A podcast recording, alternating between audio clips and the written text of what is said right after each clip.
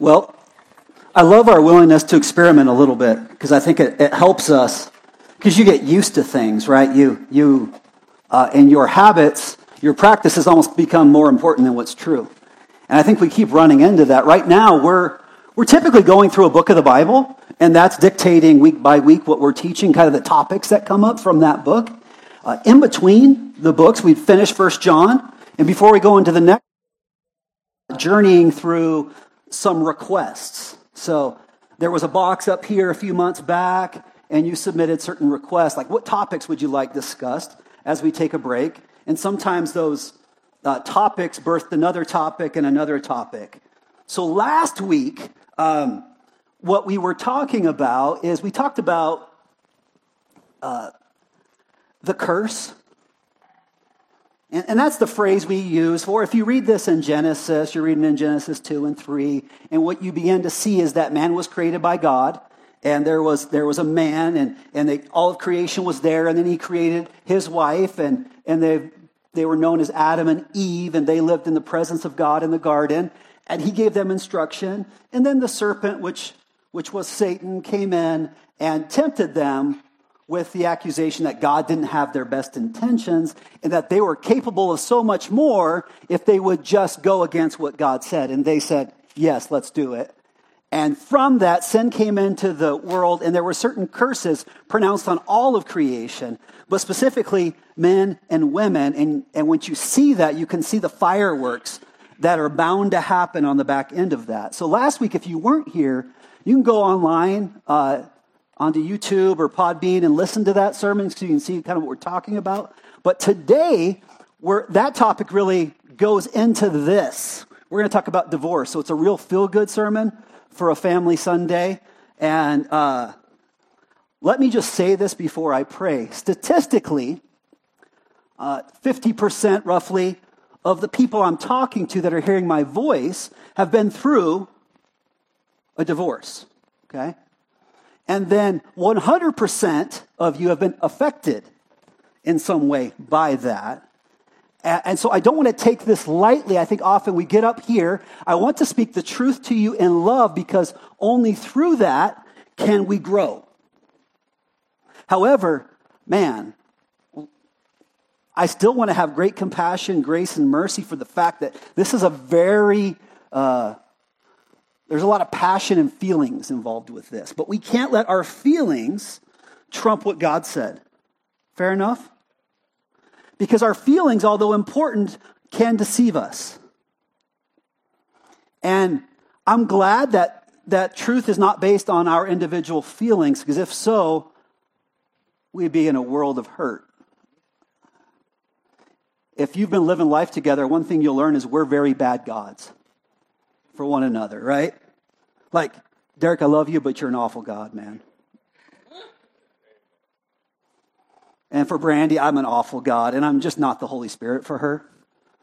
As much as maybe I want to be at some sometimes, and she's not for me.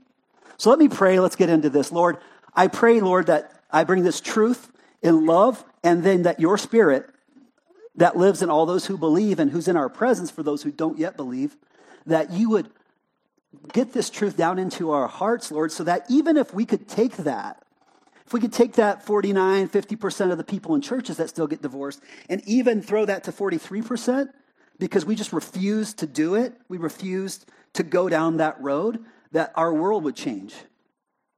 And so, Lord, I pray that the truth would transform us, would, would stop us from the patterns of divorce, enrich our marriages, and guide those who are single and how to move forward. And I just pray this and uh, give me your words and not my own. Give me your passion and not my own, I pray. Jesus, in your name. Amen. So it's important. It's kind of old school, but I wrote this on a board because I want to keep going back to it. What I think is tremendously important, whenever we're dealing with any sin problem, understand this. You're very comfortable with your own sin, and everyone else's sin is disgusting to you. Okay? And we feel good about ourselves and sleep at night because we think our sin is so less harmful than other people's. And then if you start to believe that your sin is awful, then you hide because you think everyone else's sin is not as bad as yours, too. So it, it's a trap. And really, the most sinful people should be here on Sunday morning, right? Because we are. But even if you think you're the most sinful person, you should be here where truth can be spoken, where you can love, where you can blow it, and hopefully have people that are working on forgiving you. So let me just show you this. Here's, here's kind of the pattern. Here's what this is about. Here's why I point out sin. And you might not all be able to see that well. That's the limitation of a, a marker board. But, but please understand when, when we begin to realize, like last week with that curse, once we realize something is wrong, the first thing that we do, there's a church word that says confess. And basically what that means is like coming to agreement with God, what God says, like, oh man, that was wrong. I agree with you. Does that make sense? Say that. Oh man, that's wrong. You're right. God, right? Oh man. Right? So, okay, so we're, that's the first thing that happens. And then you've got to say, now that I've done that, Lord, I need you to forgive me. Okay? That's the second thing that we do. And then what we do is because of that, we choose to change our mind about it. And that's easier said than done. And it, it, sometimes it is a process, but in that moment you say, yeah, I don't, I'm not agreeing that that is good anymore, right? So like last week with the curse, if you say, man, you get passive. When I get passive, it's like, oh man, I did it again. And then I say, Lord, forgive me because you didn't make me to be passive and hurt my family. And then I, the next thing I say is I ask for forgiveness, right? Like, forgive me, Lord. Please forgive me for that. Please, please lead me into a different way. Change my mind about that. Help me, help me to transform my mind so that I know that being passive isn't necessarily being nice. It's actually harmful. And that's going to take some time. And then finally, give me the strength to do differently next time. And when you do that, that's the best you can do. And what you're hoping is you can, in that, you'll have access to what's called grace from God. It's, it's the favor that you didn't earn. You didn't have to do better to get it. He just loves you because He made you. You get His grace, you get His mercy, which is you don't get what you deserve, right? And then you get His forgiveness and restoration. Okay, so we'll go back to that. Here's where we ended last week. I'm sure if you prayed this, it was a bad week. Okay? It was a rough week because we left it with Psalm 139, and basically what we said is God, right? The words say, Search me, O God, know my heart. Okay. So you're saying, God, I'm inviting you to mess with me a little bit. Test me here and watch what floats to the surface. You know, it's like a bad box of macaroni with bugs in there turn up the heat a little bit, and watch those bugs float to the surface. That's what happened this week, if you're like me. If you prayed this, put me to the test and watch me blow it, is what you're saying, okay? And then know my anxious thoughts and know the hurtful ways in me and show them to me. Anyone else have that happen to them this week? Right? I bet married life was great this week, I'm sure, for all of you. Um, and then from that, not only like show me where I'm messed up, but lead me in the ways that are good and lead to life. So that's what you prayed. That's what you prayed. And if you did, I'm sure that's what happened this last week. So now that naturally bridges to this. I've given to you this, this question to ask God, like, bring up all the bad stuff in me. It's going to be fun. And oh, by the way, you're cursed. And if your wife or your husband's cursed too. And because of that, it's going to put you guys at odds. So I think about that, okay? Adam and Eve, taken out of the, out of the garden, right? Put together with this kind of curse. And God's like, watching this. They're different. Their curses are basically made to keep them at odds. Right? What ends up happening is they begin to realize how different they are and you fast forward, and we have this thing that you call irreconcilable differences, which is the main cause for divorce in couples that separate. Okay? Duh. Duh. Can we be honest? Duh. Right? We're just different. Our curses are going to go against each other. If you were here last week, you'd say, okay, here's the man, right? His tendency is going to be towards worshiping his wife in front of God. But then he's going to be so dumbfounded because of that, he's going to miss the obvious, which she's going to see, and then in which she's going to try to take control over her husband, which in turn is going to get angry and try to lord over her. And then you know what's better with that? He's got to go to work and try to support their family, which is always going to be hard and not work out well. And then she's going to have hormones, right? And then babies, and they're going to cry and scream and feed off of her, and that's going to be really romantic. And then right? And then once all that stops, then, you know, you're going to have these physical issues. She's going to have these physical issues. And it's going to be a fun 50 year, 60 year journey. So, inevitably, not too long after man was sort of cast out there, they began to have differences. So, what do you think the men and women did? They called it quits. And then you get more men and women. And here's a here's like a fact that most pastors won't tell you. Just because you get married doesn't, and you might think your spouse is wonderful, and you really should. It doesn't mean that everyone else is not attractive anymore. Right? So these men and women started seeing each other, and certain people just have chemistry. And so they started cheating on each other, started casting each other out. I mean, even their own sons, one killed the other one because they couldn't get along. You feel good yet? Okay. So, fast forward, Jesus is here. Please let me set the context for this. You guys remember John the Baptist, John the Baptizer? Well, there was a king named Herod, and his husband, or his husband, sorry, his brother had a wife, okay? Had a wife, and he didn't like her anymore, right? Whatever happened, they, he cast her out. Herod's like, she looks good. He married her. John the Baptist is like, this is wrong. Herod's like, oh man, what am I going to do with this guy? His wife's like, kill him. He's like, I can't because all the, all the believers are going to revolt against me. The Jews will if I do that. So then apparently she has a daughter, okay, who's of a certain age. She comes in, drops her womanly wiles on Herod and his friends, whatever happened there, not for a family Sunday, okay? So whatever happened there, it pleased him so much, he's like, whatever you want, girl. Whatever you want, you get. Then she goes to mom, Hey, mom, what should I do? That John guy who was talking smack about me, I want his head on a platter. Okay. Goes to Herod. Herod, yeah, whatever you want, girl, right? Back to Adam, just enthralled with the woman. And whatever you want, I want his head on a platter. Chop his head off, bring it in a platter. This is the same area. Now, Jesus is here talking this stuff. So these Pharisees think they're smart. They're like, we're going to get the, we're going to get Roman rule to help us out here and kill this guy that's in our way. Watch this. We'll do it. We'll get him to say that cheating, that sending your wife off is wrong. So they go up to him, and the Pharisees came up to Jesus and they tested him. They said, Is it lawful to divorce one's wife for any cause? This is the question that we ask each other in church, right?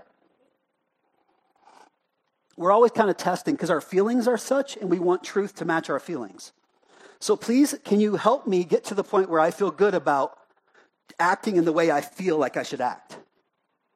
So they asked Jesus that. Well, here's how he answers. Check this out. You can find this Matthew 19. That was verse 3. So if you have your Bibles, you can turn there because we'll kind of flip back and forth to this.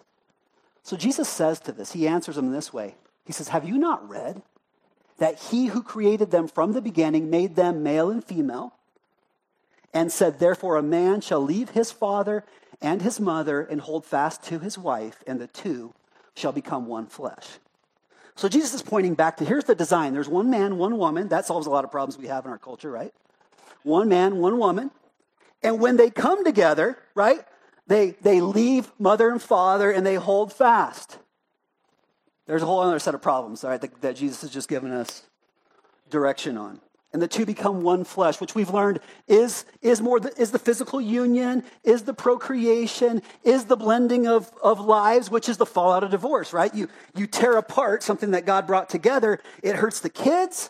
It hurts the physicality of what's going on. It hurts your finances. It hurts generations, right? It's a ripping, a tearing that happens because you weren't two people cohabitating. You were one person. And this is how God designed it. So then Jesus goes on to say, So they are no longer two, but one flesh. What therefore God has joined together, let not man separate. Okay, let me ask you a little question. Think about it before you just answer. So they asked Jesus a question.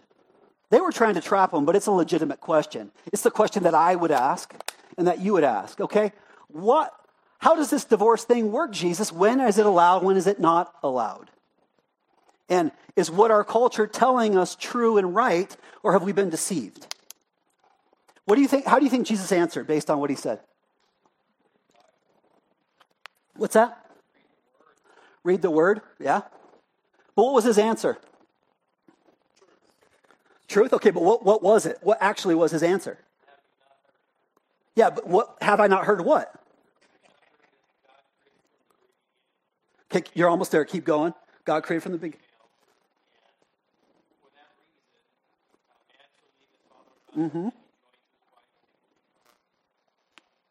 And then the end is the most important. That's what answers that. What therefore God has brought together.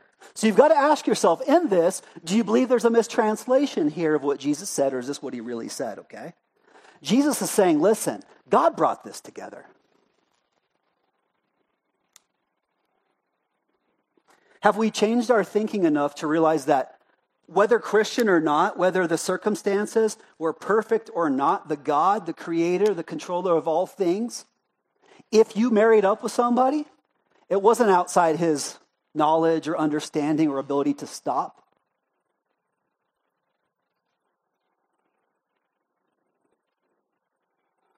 But will people have heart attacks and die they have aneurysms. They get struck by lightning. If it was evil and not what God wanted, He could have stopped it.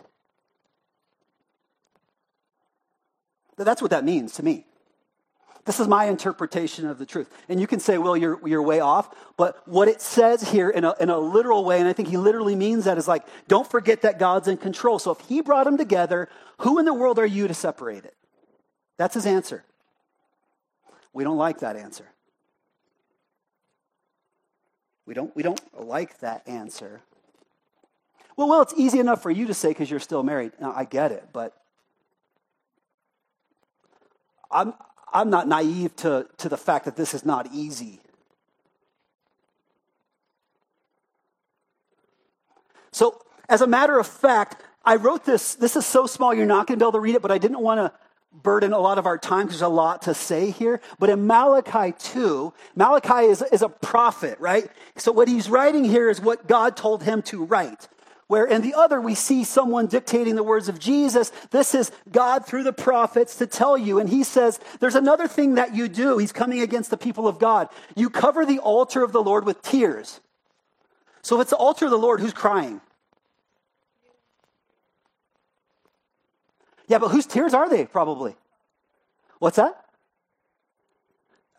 If it's the altar, the one who's sitting on it is covered with tears. This is how much.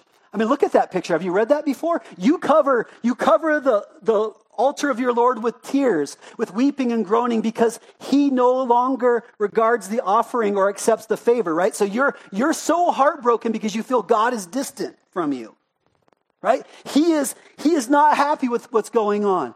Because the Lord has been a witness between you and the wife of your youth, against whom you've dealt treacherously.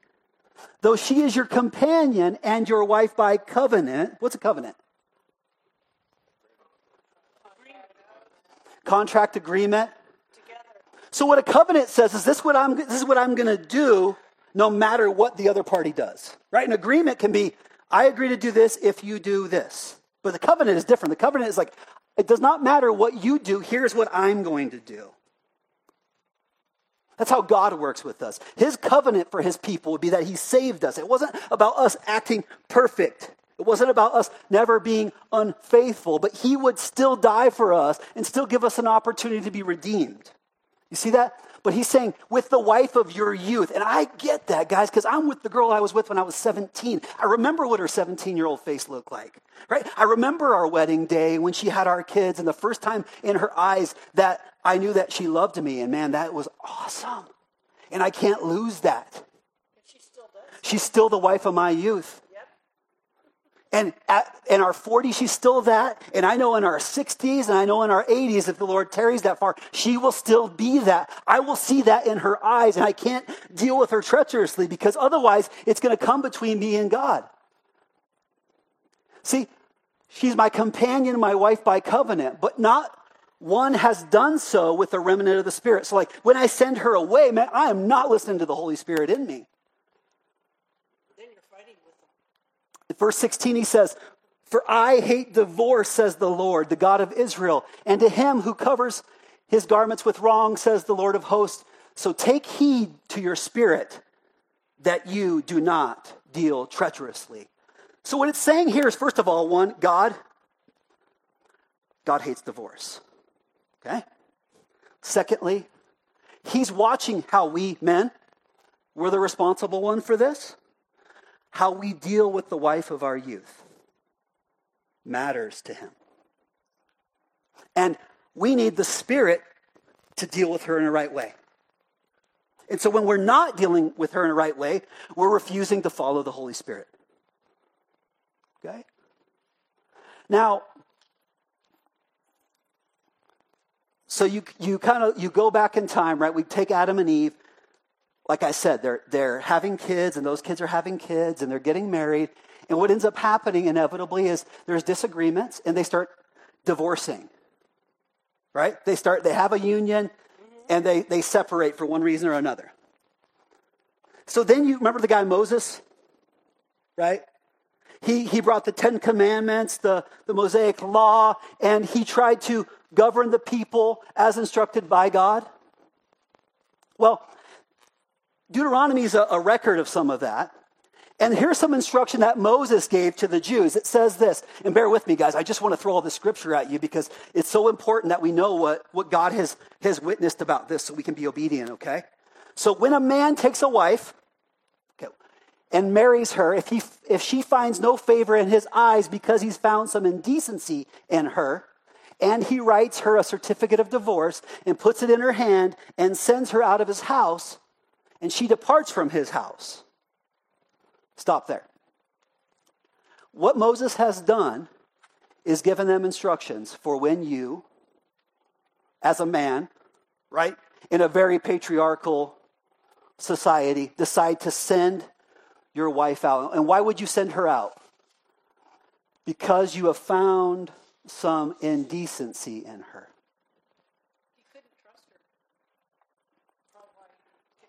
He gives her a, a certificate of divorce. And then verse 2 says, and she goes and becomes another man's wife. And then the, the latter man, the second man, hates her and writes her. I mean, dang. You mean if I divorce a woman, that's hating her?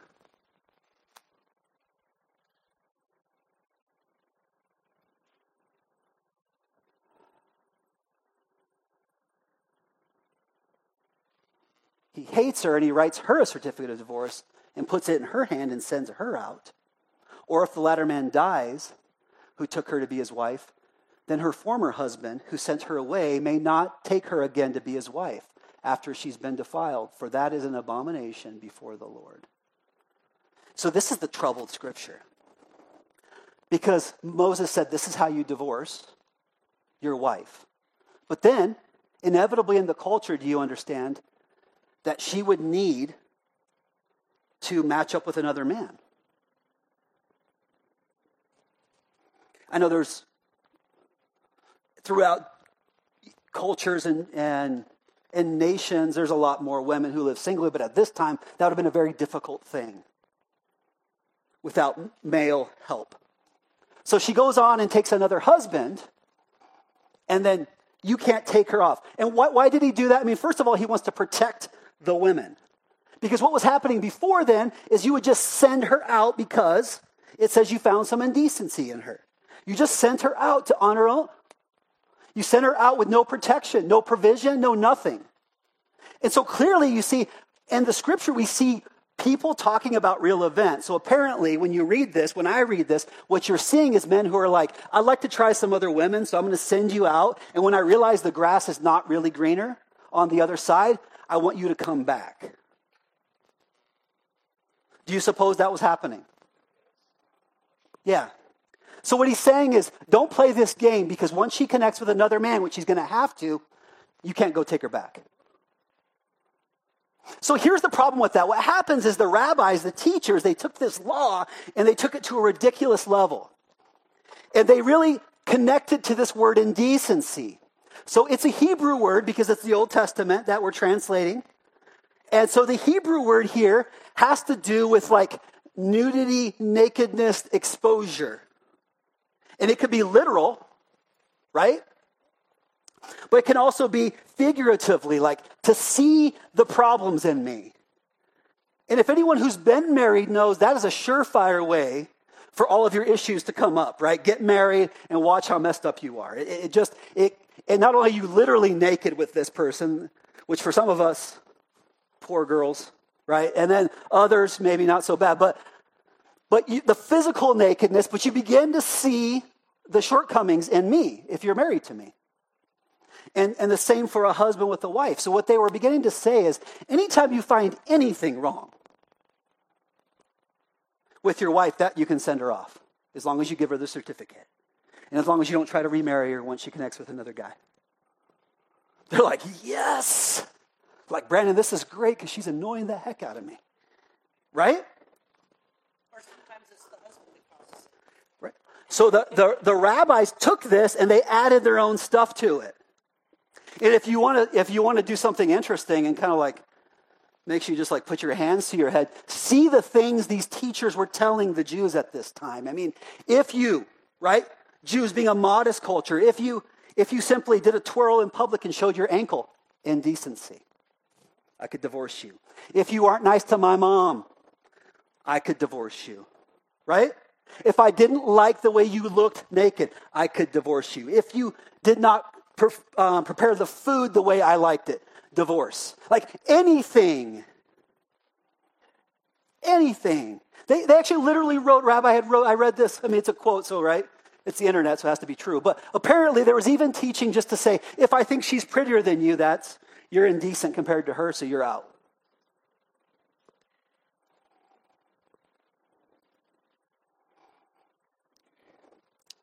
And Jesus came to say, that's not right. Not right, and God's not okay with it.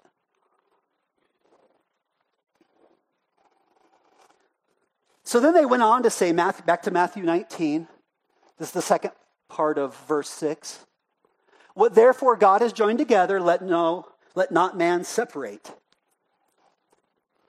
They didn't like that answer. Because for generations they've been living a different way. So here's what they said. They said to him, Why did Moses command one to give a certificate of divorce and send her away. Like, what? What are you saying, crazy person? We've been doing this for generations. Moses, man, he's holier than you. Are you saying he's wrong? Who do you think you are with your feathered hair, right? Like, come on. Holding your little lamb. Um, why did Moses do that? And then Jesus just like dropped the truth bomb. He said that to them because we're dealing with what's actually happening not an ideal. He said that to them because of your hardness of heart, Moses allowed you to divorce your wives. But that was not, that was, but from the beginning, that was not so.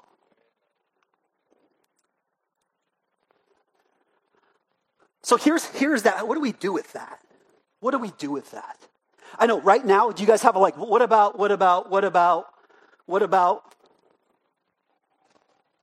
what about, but, but what about, but, but, but, what, what about, right? I mean, even I have those questions. Let's just start with what's being said here. This is how I understand it, okay?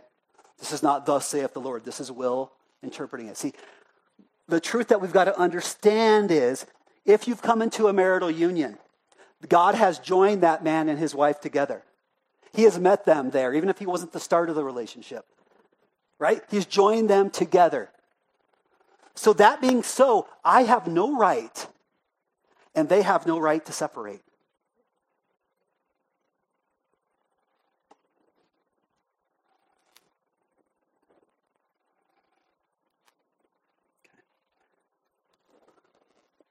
Can you accept that? I mean, you have to ask yourself that. I think every one of us, whether you're single, guys, or married or divorced or remarried, this really hits home. And I'm not God, so this isn't a counseling session, but I, I have to speak this truth to you. So, in, in one turn, like as a married man, I have no right to separate Brandy and I because God put us together. Yeah. He doesn't hate the people.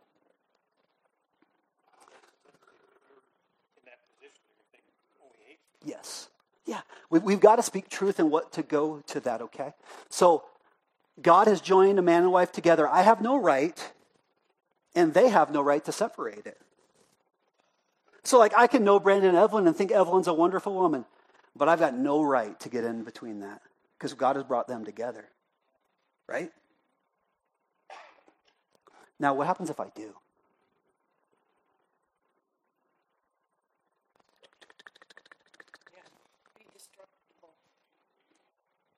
See, this is the problem. We feel like we can't say this in church because then you won't come if you were divorced. You get mad at me and you send me hate mail.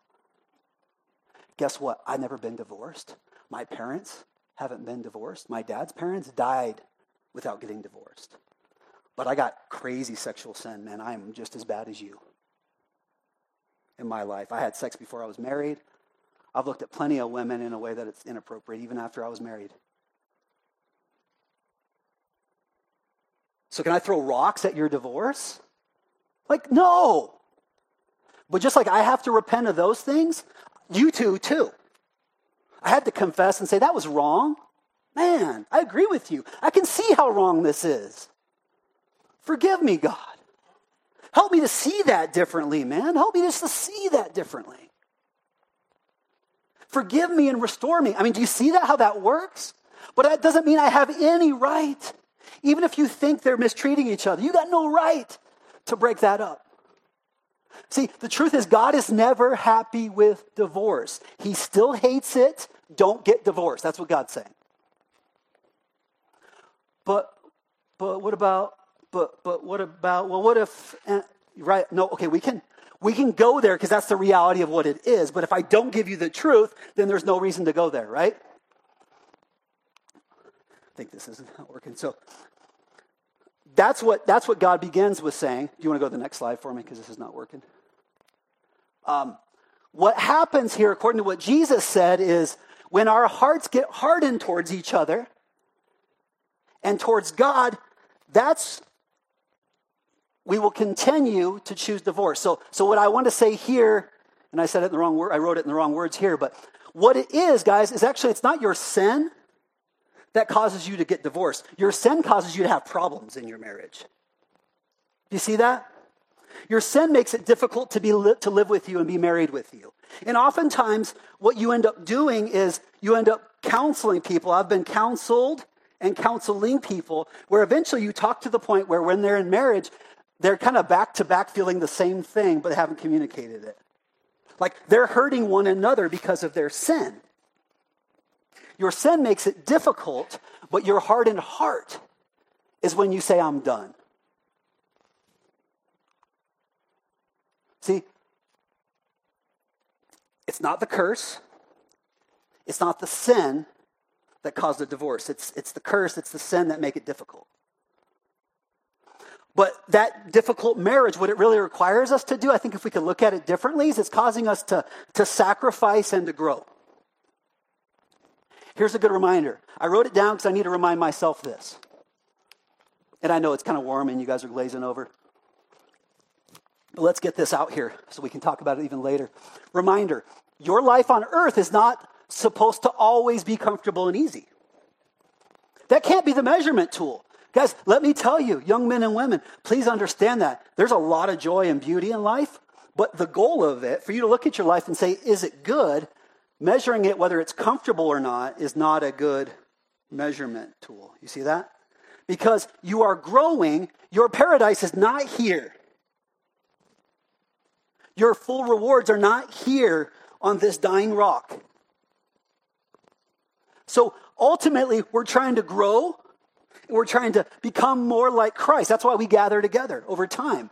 And growing, as you know, when you were growing as a teenager, you get growing pains. It hurts sometimes. Even this week, what happened to you if you really asked God to search you, right? Even at our house, right, Brandy?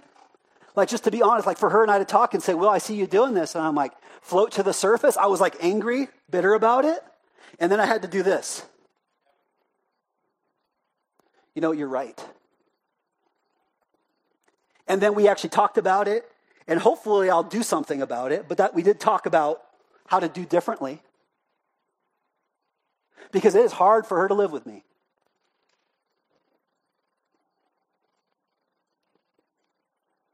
So then this automatically should lead to this next thing. Okay, so, okay, well, that's great. That's great. That's cool. Let's talk about this because a bunch of pastors told me this. What are the biblical grounds of divorce? And what you're going to see in the Christian culture eh, and Christian teaching is a number of things. There's going to be kind of this hard line like, I don't even want to talk about divorce. You never get it.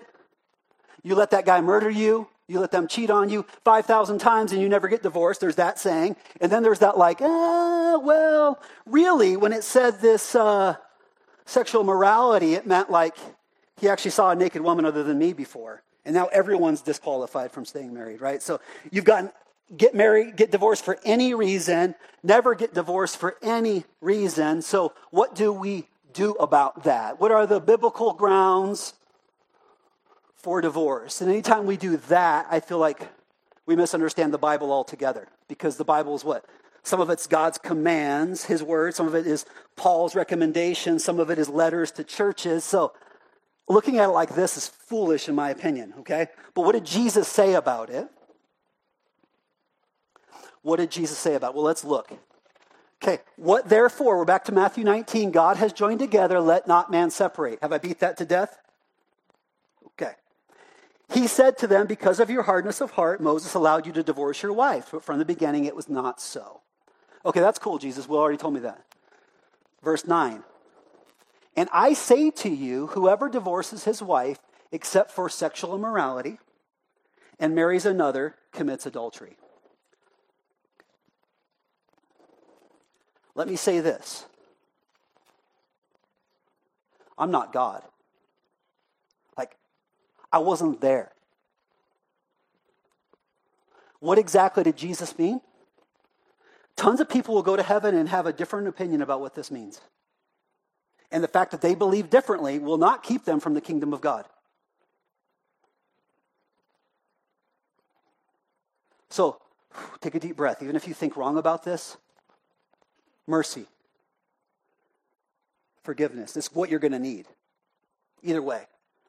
But when I look at this, what, what Jesus is saying just like Moses, he's like taking it to the next level. He's saying, I want you to know how serious this is. So, what I think he's saying is, you should not get divorced. As I prayed about it, I'm like, Lord, help me in my belief. I feel strongly just to say there are no grounds where God's happy with divorce. That's my, that's my opinion. That's what I feel compelled through prayer and study. There are no grounds in which God is like, way to go, got divorced, high five, good job. Or like, I would have left that dude too. God's never going to say that. Okay? This is, I could be wrong. But when I read that, what I think he's saying is, but because, you should never get divorced. But because, because you actually know God, and you know this is the God that can bring dead things back to life. And so, if I'm going to believe in him, I can believe no matter what we're going through, if he so wills, he can bring it back to life. He's joined us and he says when it's done. But what about, but what about, but what about, but what about? Okay, I get that. Okay. But because you and your spouse, this is what I think he's saying, don't see clearly right? Our humanity, the limitness, the limitedness of our existence here. Because you don't see clearly or hear clearly, you may be overcome by the difficulty of your circumstances. Guys, this is never going to show up in Hollywood in a romance movie, and I love romance. I'm like a sucker for it. Probably more than most guys you know. But your spouse is a circumstance. You're my circumstance. Right? That's not a Valentine's Day card, but it is. You're a teaching tool that God's going to use for me. You're going to be my challenge to be selfless and loving. Like, that doesn't show up on Valentine's Day, but it's the reality of it. And because you and your spouse are human, because of the curse, because you don't see clearly, because you don't hear clearly, you're going to come to that point where you're going to feel overwhelmed. Because can we speak truth for a minute? There's husbands who have beat their wives to the hospital and changed their life and become good husbands. It's happened. Okay? There's husbands who have cheated on their wife and have come to repentance and have a loving marriage. There's wives who have hurt their husbands physically, right? And come to repentance. There's wives who've cheated on that. There's people who've been imprisoned and still made a marriage work, right, till they got out. There's stories of that. It's possible. Is it going to happen to you? I don't know, but it's not up to me. It's up to God right? So you and I are going to be overwhelmed when we face those circumstances, and we're going to be like, done. And Jesus says we do that because our hearts get hardened.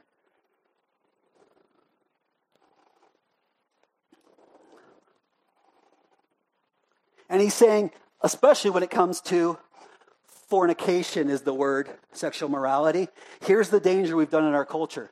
Understand, adultery and all the words that mean that mean when you're married. That means like sex, like outside of your marriage, right? But fornication has to do with unmarried sex. So, so fornication can describe adultery, but fornication is also like what happens when you have premarital sex or homosexual sex, right? Or or you are, and it also is when you go outside your marriage with an unmarried person and have sex. That's fornication. Looking at someone with lustful intent, Jesus said is just as bad, but it's not that same word.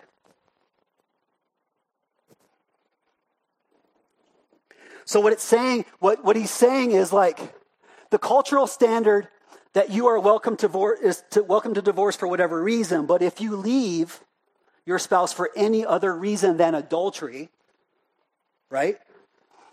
And find a new partner to marry, your new sexual union is the act is adultery.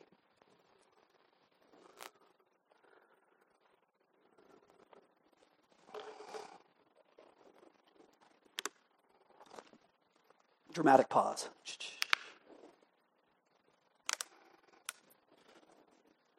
I don't like that, Will. I don't like that. So, what do we do with that? Like, what I'm telling you is that what Jesus is saying is like, listen, okay, if your if your spouse cheats on you and then leaves, then then like what do you do? What do you really do? Right? But what about that? What about if my, my spouse is abusive to me? What about if my spouse is addicted to pornography? What about if my spouse is no good and won't work? What about, what about, what about? Well, let me, let me tell you, we can't get into all that today. Like I said, that is, this is not a counseling session. But, but inevitably what happens is there's things in place and we'll try to get to that but let me let me talk to the single person first okay the disciples once they heard all this from jesus thank you for bearing with me guys we're going to make it okay they began to say the disciples afterwards, they pulled them aside and they're like, Jesus, you mean that girl, if I choose her? Just because I thought she was really neat, right? I'm stuck with her? No matter what she does, according to God, he's like, yep. They're like, then I just think it'd be better. If that was the situation between a husband and wife, it's better not to marry. Could you see that conclusion? Almost like dramatic, like a kid, like, oh, I'm not getting married then, Jesus. Like, my dad had six wives because they just kept making him mad. I want to do that too, right? Like, well, but Jesus replied to this Not everyone can accept this word, but only to those whom it's been given. For there are eunuchs who were born that way, and there are eunuchs who have been made eunuchs by others. And there are those who choose to live like eunuchs for the sake of the kingdom. But one who can accept this should accept it. So, eunuchs, right, were men who are emasculated physically so that they wouldn't be drawn into sexual temptation. So he's saying some people were born that way, some people were made that way, and like the service of a queen, stuff like that. Other people choose to take on celibacy, is what he's talking about. But not everyone can do that. And that's why Paul instructed in 1 Corinthians 7. This is another sermon, but I got to bring this there for the single people. Verse 9, 1 Corinthians 7, verse 9, Paul writes to Christians But if they cannot exercise self control, they should marry, for it is better to marry than to burn with passion. Okay, we'll tie all that in together. Yes, marriage is a serious commitment. And the breaking of one is sin. But if you think, if you think the answer is just to throw a fit and say, I'm not going to get married, let me warn you, then you better be able to live with self control, not falling into sexual temptation. It would be better for you to marry and go through the work of that than to burn with desire all your life. Right? You see Jesus dealing with that. So, but what about, but what about, what, what about, right? We get all that. And then you got this beauty 1 Corinthians 7, verse 15. But if the unbelieving partner separates, let it be so. In such cases, the brother or sister is not enslaved. God has called you to peace. Guys, I know that this is a lot, okay? Let me try to bring this together. First of all, God made marriage, planned it, designed it, not you, not me not Hollywood, not America. And we're, we're actually called to walk that out. And in this, it's a covenant. So it's saying, I'm choosing this woman, no matter what she does, whatever circumstances come my way, I don't quit on her. And she doesn't quit on me. But there's a lot of things that can happen. And a lot of things do happen because of our hardness of heart.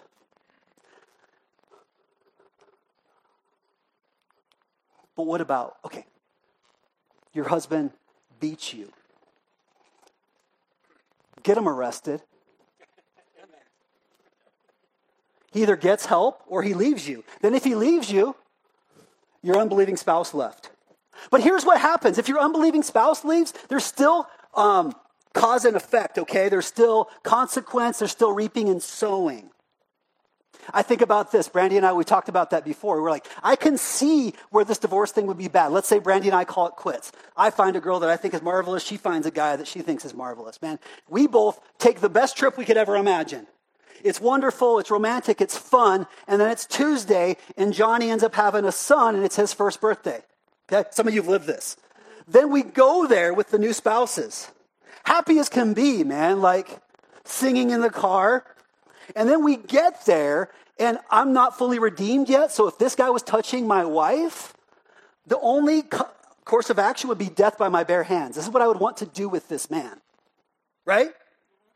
Divorced or not, the wife of my youth, even the thought of that will make me go crazy. I will not like this man at first. It will take some Lord getting in me and some Holy Spirit to get past that. And inevitably, she, my wife would not like this new girl. And this new girl would like, not like her. And what would happen is you get in the car, your son, his wife, and his one year old son would say, Grandma and Grandpa wrecked the first birthday with their bad attitudes. We both would fight on the way home. That Brandy, she's such a witch. The way that she looks at me and rolls her eyes at me, right? Like, we would not be having a romantic evening, we'd be having a fighting evening. And the same in their car. Well, I don't know, you know, that Will, he's pretty like buff. I mean, this probably doesn't, I probably don't add up to him, right? So they would go fight. They would not have a romantic evening. You know what's better? If I stayed married to her and we don't have a romantic evening tonight. But my kids had an awesome first birthday because grandma and grandpa stayed together. Right? My grandparents' 50th wedding anniversary, it was like nothing ever went wrong. Well, it's because they stuck it out. Lots of things went wrong. Man, my parents are in their 40s, 40s years of being married. We're in our 20s years of being married. It has been hard and difficult. Even as great as she is. I'm messed up. Okay? What if your spouse cheats on you? Well, there's a lot of situations. Your spouse cheats and leaves. I don't know what you can do. You're unbelieving. Now, let me just say this little asterisk side note. We always take these terms because they're in the Bible and we give them a title. The unbeliever, right? like it's some heathen. The word basically says here the spouse who's not believing God. So if even, it doesn't matter if you're a churchgoer, this is not the churchgoer, the non churchgoer partner who separates. You'll have partners that go to church with you, but they don't believe God for this, so they're out. And what can you do? Chase them down and beg them? You can't. So what do you do? God, this is wrong, but I, I'm sorry. And then the problem, I think, what I want you to do, because I need to do this even though I'm, I'm, I'm still married, is please understand this. According to the Bible, husbands, men, if you've been divorced and she's the one that left, it's easy to blame her. However, it takes two to tango. For you to be a spotless and perfect husband, a couple things have to happen. You got to be sacrificing yourself for your wife. Did you do that? Right most of the time? Probably not. Wives, right? You have to submit to your husbands. Did you do that? Majority of the time, what that looks like. Oh, that's, that's, I don't like to talk about that. Okay. Let's get this way. We like to talk about this. The scripture says that we are there to keep each other from sexual temptation in a world that's over sexualized. Did you withhold that from your spouse, your husband or your wife? Did you withhold your physicality from them?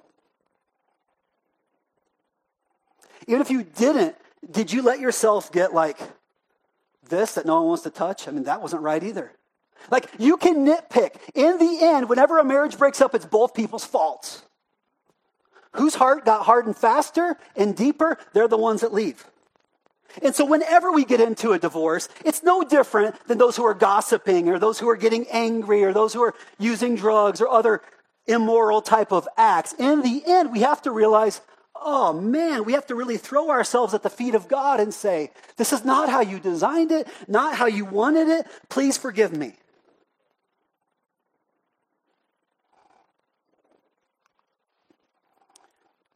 And in each individual situation, what to do, you can't preach that because you don't know. You don't know. That's why you got to have a relationship with people to walk you through these things. But I get to speak this truth to you. Even if you've been divorced and remarried, well, what do you mean? Well, I should divorce my current spouse, go back to the old one? That's not what the Bible said. You should commit to the covenant you've made now. I ran somebody over with my car. I'm not going to reverse, say, oops, I feel bad about that. like, no, I repent, I forgive, right? I want that for God to do for me, and I do differently. Man, I honor the wife that I have. As a matter of fact, it says your old husband can't take you back. Your old wife shouldn't come back to you. You honor the one that you have, but you do it in humility. And anytime you see that kind of consequence, when you go to that first birthday party and you fight, it's just a reminder that this is a fallen world and that we're all sinners. But we just can't be a people looking for excuses to match our feelings. Well, I'm justified. No. No, this is, this is a fallen world, and it has sure done a number on us.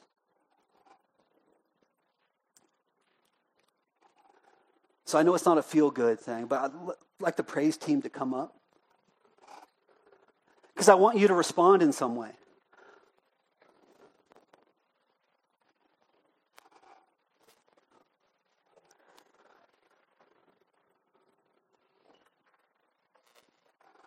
It'd be easy just to think, okay, you're just you're harping, Will, on those people who've been divorced. The Bible talks is talking a lot about that divorce and about remarriage. And and ultimately it's weird, guys, because at the beginning, God created one man and one woman. So that was easier in that way, right? You, there wasn't like two women that had to compete for Adam or two guys that had to compete for Eve. God put them together and said, You're going to make this work but I'm with you. And then once the sin came, then they had kids, and I don't want to know how that went down. But, but anyway, there's, there's kids, and they're marrying. And then as they started leaving each other, God, had, God responded with this law from Moses to say, this is not good. Now, under the legal system, what's different than our time is if you cheated on your spouse, especially if you were the woman, what was the penalty for adultery? You'd be stoned to death. So that kind of solved your problem, right? That made it easy. I knew, right? Right? And some of you are like, oh, dang, I wish we had that still. But, okay, get it right with the Lord. So you look at the Mosaic Law, and what, what's happening is, is he's just saying if you send your wife out for any other reason than adultery, and adultery is the tricky thing because it is a fracture and destruction of a union. And so, in order to make it through it, you'd have to, you'd have to get healing and reunited. It'd be really difficult. And so, a lot of marriages don't make it through that. And I believe there's mercy and forgiveness for that. But what there isn't is God high fiving you for it.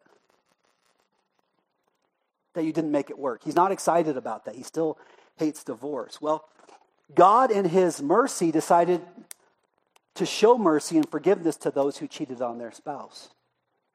He didn't give them immediate death, He gave them an opportunity to repent.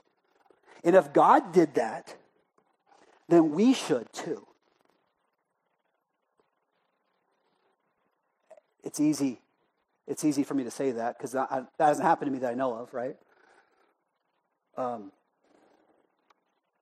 so this is really difficult, this life. And that's why we've got to have each other. We've got to have, most importantly, the Lord and the Holy Spirit in us. But he's calling us to carry forward his actions and his covenant. That God doesn't quit on me when I get angry. He doesn't quit on me when I get lazy. He doesn't quit on me when I'm unfaithful. So, as a Christian, I should long to handle my co- covenant with my wife that same way. And every time I fail, this is what I have to do. This is what I have to do. So, first of all, let me, let me start just to take away young men and women who aren't married yet, and anyone out here who, who is single. Uh, the Bible's like serious about sexual purity, and it is a really hard thing to keep in our culture. And because of that, and for a lot of other reasons, it's not good that we're necessarily alone unless it's been given to us. And so some of you might find, like, man, I just got this in me. I know I can be single and I can be committed to only the Lord's business and not subject to the circumstance and the commitments of a marriage and kids, right? But please understand when you when you go into this, do your best to pick a good spouse. Most importantly, you want someone who's going to like treat you with that covenant that God treats them. So that's why the Christian thing's important. It seems like something your parents bully you about, but you're going to need someone when you're 35 and 45 and 55 who's like, you kind of suck, but I'm committed to you like Jesus is committed to me because I kind of suck. Does that make sense? And do the best you can, like, to save yourself for that person because that's just going to complicate matters in an already complicated situation. You want to be the best son or daughter of God you can be, independent of whoever you match up with. People who are married. Don't think because you haven't quit yet that your heart is not hard for your spouse.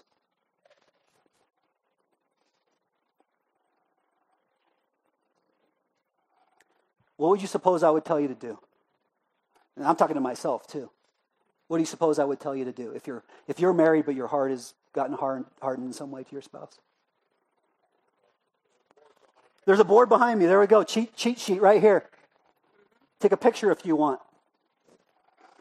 If you're really daring, you can even ask God to show you where your heart's hard. Oh, it's going to be a fun week for you, too. I'll be praying for you and be praying for me because I'm doing that. But this is what we have to do if we're married. So you're not off the hook. Now, I had divorced people. I'm married, right? Whether you're married the first time or the 41st time, I hope that's not true, but do this if you're married, okay? If you're thinking about leaving, don't do this. Like, call me. Let's talk. Let's pray. Don't do it. Don't send yourself in that um, consequence circle. Yeah. Don't go to porn either, right? That's a hardened heart type of move. Yeah. Yep. If you're cheating, stop. Just stop.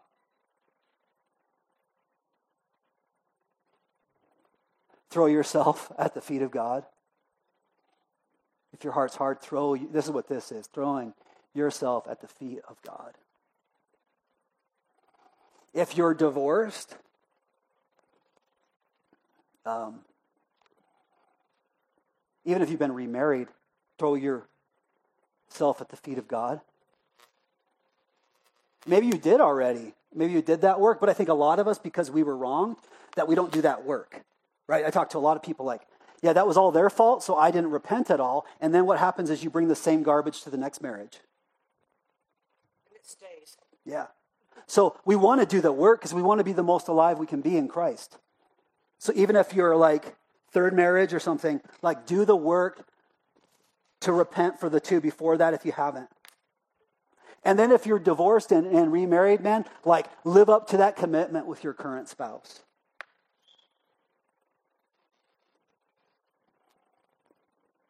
And if you're divorced or widowed and you're single, then according to what the Bible says, there's a giftedness to that. Maybe you have it, or maybe you're just in waiting for that next partner. And I think that's totally awesome too. Please don't read into all this marriage talk that there's something wrong with you. According to Paul, being single is actually better and it makes sense to me. The romanticist in me really wanted to be married forever in heaven, but I get why we can't because we would just, it wouldn't be heaven anymore if we were treating each other like this. So, um, so Josh, kind of weird, right? If you're single, throw yourself at the feet of God to know that this is going to be hard. If you're married, throw yourself at the feet of God. If you're single, throw yourself at the feet of God. If you're remarried, throw yourself at the feet of God and, and just release. Ask for forgiveness. Ask Him to change your mind, to keep you from the temptation, prepare you for whatever it is He has next for you. Okay. I'm going to pray, and then they'll play some songs. I'll be up, I'll be actually in the back if anyone just wants someone to pray with them. If you have some questions, if you got the, but what about questions? We can talk about that, okay? Uh, Lord, I, I humble myself because I'm a proud person like everyone else. And, and easy to throw stones when you live in a glass house, right? I guess. And, even you don't want to do it. You think you're in a brick house, but you live in a glass house because my sin is awful and, and filthy. And, and Lord, I just I just pray for the single people that they would just drop to their knees before you and ask for strength to do single right, Lord. That you would grow them into the men and women that you're wanting them to be. And that if you have a spouse for them, if you have this mission for them, ahead, that you're protecting that spouse and creating a pathway where you bring them together because it's you that does it. Help them. Not that they'll ever be ready, but help them to grow as much as possible in the meantime, Lord. I pray for those who are married. Lord, that it is a, a wonderful thing, right, to find a spouse It's quite an adventure to try to love someone selflessly like you love us. Please change our minds so that we could see it like as the challenge that it is. If we could see every time it's hard, we could only imagine how hard it is for you to do that for us. Help us to be faithful. Help us to be honest. Help us to work through our issues to communicate. Help us to push against, Lord. Strengthen us with your spirit, that your spirit is what would connect us and keep us together and work all the sin out of our life, Lord. And for those of us who've been a victim of divorce in a way, or the one that filed for it, to know that we are, we have fallen short. We've fallen short, Lord, and that we would throw ourselves at your feet as well that you'd forgive us, that your blood that would come, it would wash away every sin, that it would take away every, everything that we did or said or didn't do or didn't say, and that it would just wash through us, Lord, and that it would cleanse us, taking all unrighteousness out of us, Lord, and that you would take that sin and that you would cast it as far as the east is from the west, because you can do that, that you would make us new and that you'd replenish us with your spirit, Lord and the living waters that come down from heaven, Lord, that they would just pour into us, that we would be alive, whether we're married or we're single or we're remarried. Lord, give us the strength to love. If you're a man, love the women around you sacrificially, especially your wife. Give yourself up for her. Stand in the gap. Women, that you would love and be the strength that you are behind those men, that you would love your kids. Lord, help us Help us to handle our sexuality right in such a, a perverse generation, Lord, just like all those before us, Lord. Give us strength. Fill us with your spirit so that we can do this. In spirit, I pray that you would search us, Lord, because everyone's got a different situation. And you're asking them to deal with this. You're asking them to face it. You're asking them to release it to you so that we can get healing and get fully alive. And that's what we want, not to condemn, but to call to repentance all the sons and daughters of God that their life would be unjunked, Lord, that they could be free to love the spouse you've given them now. That they'd be free to love you and love ourselves without being ashamed or feel guilty, but just to release it and know it's been forgiven, Lord. If we cheated, you can make it right. By restoring us, renewing us, forgiving us, Lord. If we left, you can forgive us and restore us. If we've been left, you can restore us and forgive us, Lord. You can make us new and we can be fully alive in you. I want that for myself, and I want that for everyone who's hearing my voice. And I pray that, Jesus, in your name and your authority and your power, you can do it.